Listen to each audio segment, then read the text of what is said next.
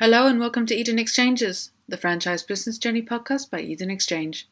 Today we spoke to director and founder Stephen Lim of Yahweh Asian Grocery, a new concept Asian grocery supply store originating from Melbourne and spreading across the city.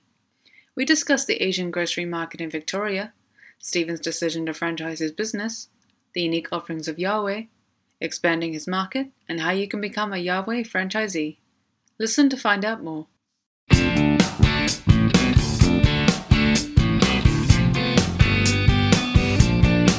Welcome, everyone. My name is Raghu. I'm here with Ellen Rogers from the Eden Exchange team. Hello, everyone. Today, we're joined by Stephen Lim. He's the founder and director of Yahweh Asian Groceries, a unique store which is spreading across Australia and Victoria with this unique Asian franchise concept. Thanks very much for joining us today, Stephen. Thanks, Raghu. Thanks, Ellen. Thanks for having me. Firstly, Stephen, can you tell us a little bit about your background and how you came to head up uh, Yahweh Asian Groceries? Yeah, sure. Well, we started this business about nine years ago, and the, the location that we first started in was in Carlton, Victoria. And before before starting that, I was actually working in a corporate role at Heinz, the food company. So I was in a business yeah. planning role before I started this business.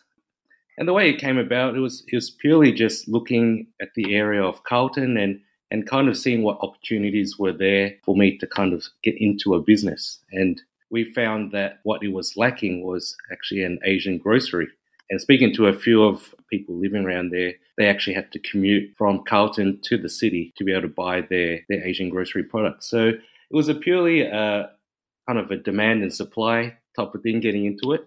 No kind of, I guess, experience in the Asian grocery business. So it was kind of just learn on the job type of thing.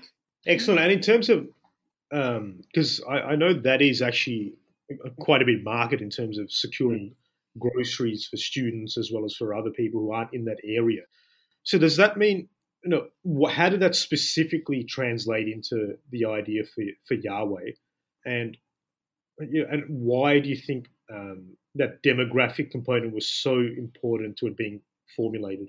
Yeah, the demographic obviously was it was highly popular with international students, so it was a good fit for our our product range even though it was populated by international students, there were there were different students from different countries. So not just Asia, there was an Indian clientele as well. There were people from some from Japan, Singapore, Malaysia. So it was a very diverse clientele of students around there.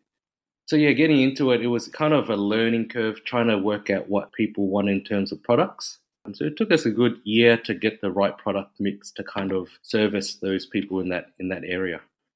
Uh, more about the the service that you offer. To you. like, were you talking about international students wanting uh, food and groceries, and you have local Indian and Japanese demographics? Do you find you're more in the business of selling familiarity to home, similarities of cultures, or do you find you're more bringing authenticity to old recipes and old cultures to Australia, where other grocery mar- supermarkets wouldn't do that. Yeah, look, it was it's very different, I guess, to the stores that we have now compared to the one that we had in Carlton. It, it was very different. I guess the Carlton one, our clientels are, are very familiar with our product range. So in terms of educating them on our products, they kind of knew what we what the product is. Whereas our current stores at the moment in Highpoint Shopping Centre and Moonee Ponds, it's a lot more giving clientele's recipes who may not be so familiar with certain products and kind of providing a service that educates them on how to use our products. So it's, it's very different. And I guess that's what we try and provide going forward is that service of showing customers how to cook certain products. And we do a bit of cooking demonstrations in the stores as well on the weekends. All right, sure. Well, to take a step back, what clearly differentiates Yahweh from anything else in the market? I mean, I mean, how do you go about branding it from you know, just di- significantly different from other Asian grocery stores out there? Look, I think in the end, when they buy something from our store compared to a different Asian grocery, essentially it's the same. It's the same product. I guess where we try and differentiate from other Asian groceries is first and foremost is service. So we try and provide that customer service to our customers to try and educate them on how to use different products that they might not be familiar with. The other thing I think we try and differentiate from our competitors is in terms of fit out. We we try and create, I guess, a, shopping experience for our customers. So we've invested quite a bit in custom made shelving.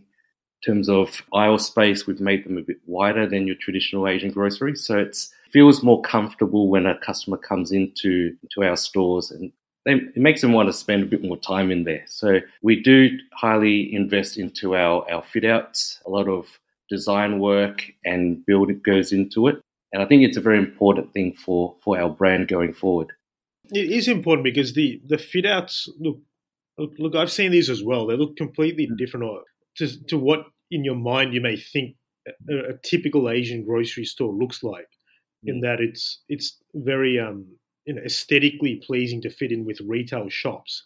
How much thought has gone into that? Because that is a clear differentiator from anything else out there that we've seen so far. Yeah, I mean, it for that first store that we had in Highpoint. Sorry, when I say first store, first store into a shopping center, there was a bit of a thought process whether we we do something that is your standard grocery store, put in you know standard shelving, or do we want to try and make it different and have a bit more impact in the industry and invest a bit more thought and obviously finances into to the fit out. So getting into that first shopping center probably was about a eight month to a year planning process, just trying to go back and forth with the designer, trying to get that right right look and fit out that we want for our store. So it's it was it wasn't uh, easy. It was no no easy decision. I guess our Carlton store compared to our, our shopping center stores are very different in terms of the aesthetics and looks. So it was a bit of a, it was, I guess, a risk trying to get into that realm of shopping centers and having that certain look that we want. All right. Now, as a as a store owner, how, what's your typical day or week like running uh, Yahweh? You're you're only running three at the moment. You've mentioned what what's that like for you? Is it is it something that you're accustomed to? Is it something that you think that requires a certain type of person?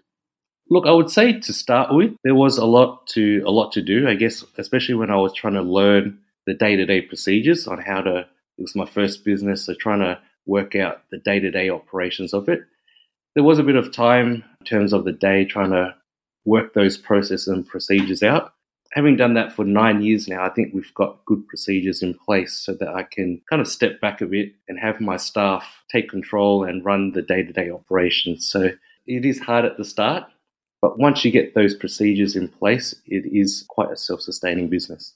All right, excellent. Now, what's driven the need to to franchise, and what are your targeted areas for expansion? When we got first our foot into into the shopping center industry, there was a lot of there was a lot of offers coming from various different shopping centers. I guess when when they see something is a bit different in terms of offerings to customers in that shopping center, other shopping centers are very quick to try and jump on board and and um, get a store like that open. So I guess what really pushed me into getting into uh, franchising this business is we've had all these different offers from so many different shopping centers. But to do that on my own, it will take for one, it will take a lot of hours in my day to get more stores opened. But also, I think from a personal perspective, I do want to keep it a bit more of a work life balance with my family. So to open another four stores myself, it would take a lot of toll on on my personal life. So I guess going forward, grow this brand. I, I think the best option is is to enter a franchise model.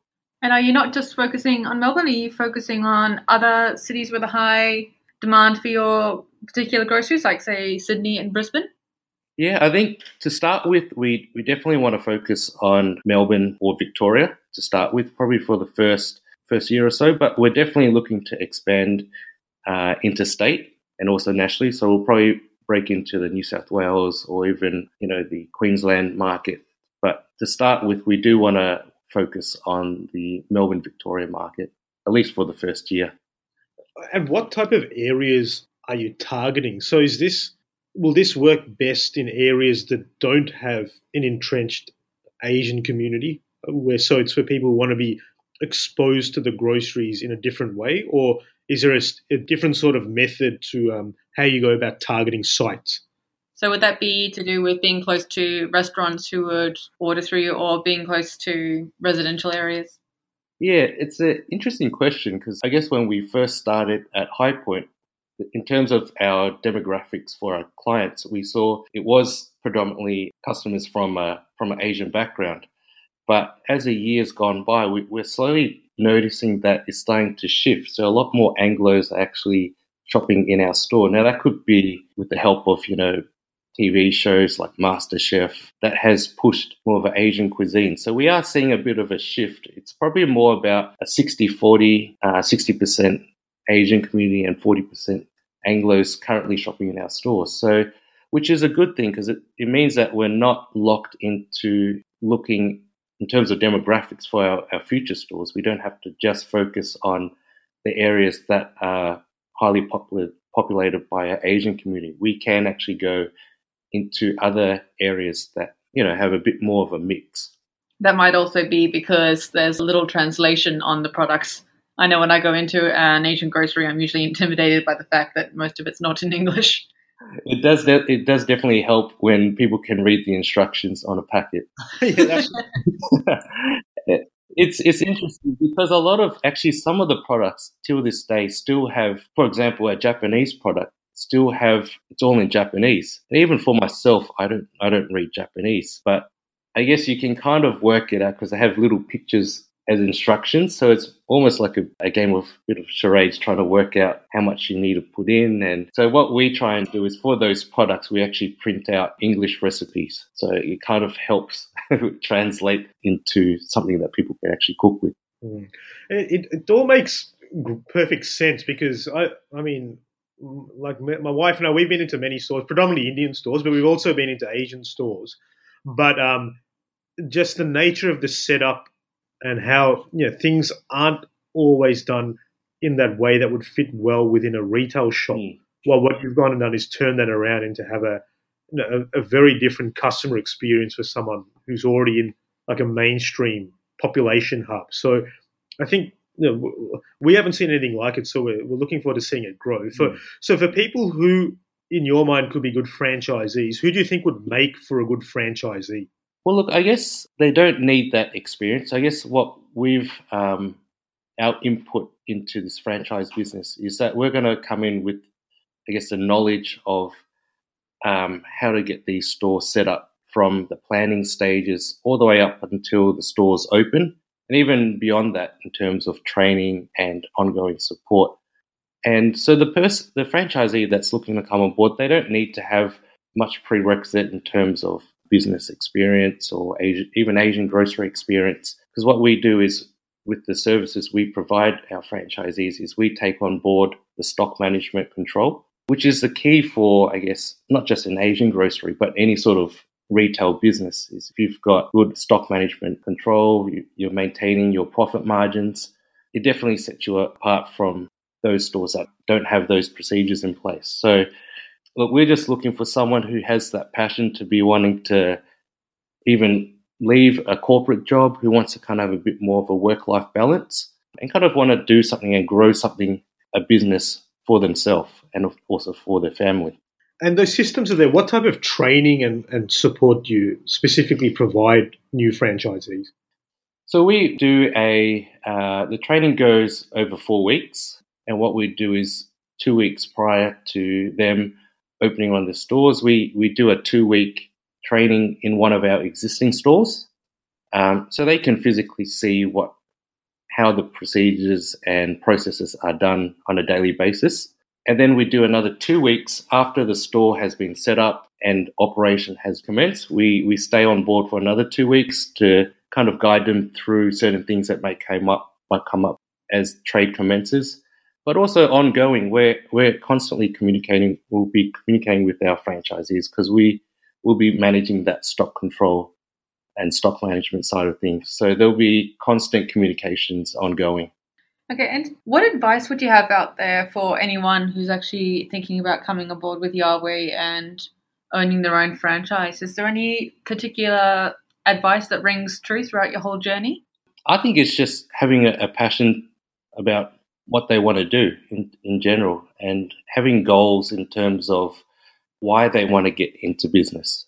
Um, I think that's a very important thing. For myself, I think my goal setting this up is uh, obviously I wanted to have a work life balance. When I started this, I had a three month old baby. So I did want to spend a lot more time with um, my children, obviously my wife as well. So I kind of said to myself, if I can get a similar salary as what I was getting as a corporate job, a nine to five job, and have that time flexibility still to kind of spend time with the family, spend time with the young ones. I think if I can achieve that, then I'm already ahead compared to working a corporate job. So I think it's important to have a goal in sight and know what you want to get out of the business. Excellent. And for what's your process? So there'll be plenty of people listening to this. So we, we do encourage you head towards the the Yahweh uh, website and, and, put your name down. Alternatively, there'll be a contact us box near the podcast. So put your name down, and, one of the team will be in touch to get your journey going with the company.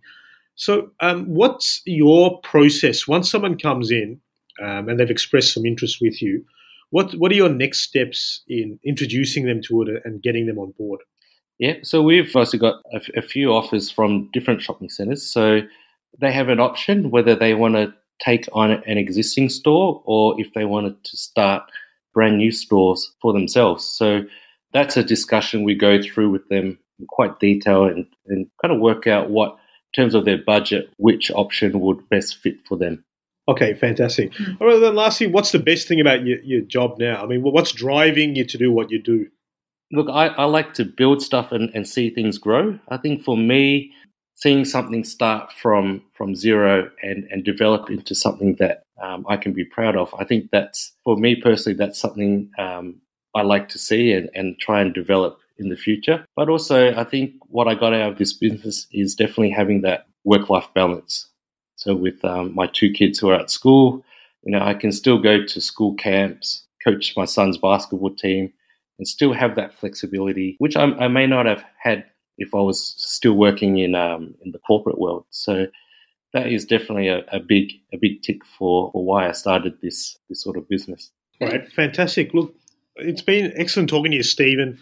Anyone interested, we mentioned before, please put your name down to find out more about this unique company in Australia because um, we're expecting a lot from it. And we'd love to have you on again soon for an update to, to give us some more insight about how your expansion has been traveling, Stephen. Yeah, definitely. No, I appreciate you having me. Yeah, good. Thank you, Stephen. Thank you very much. Thank you.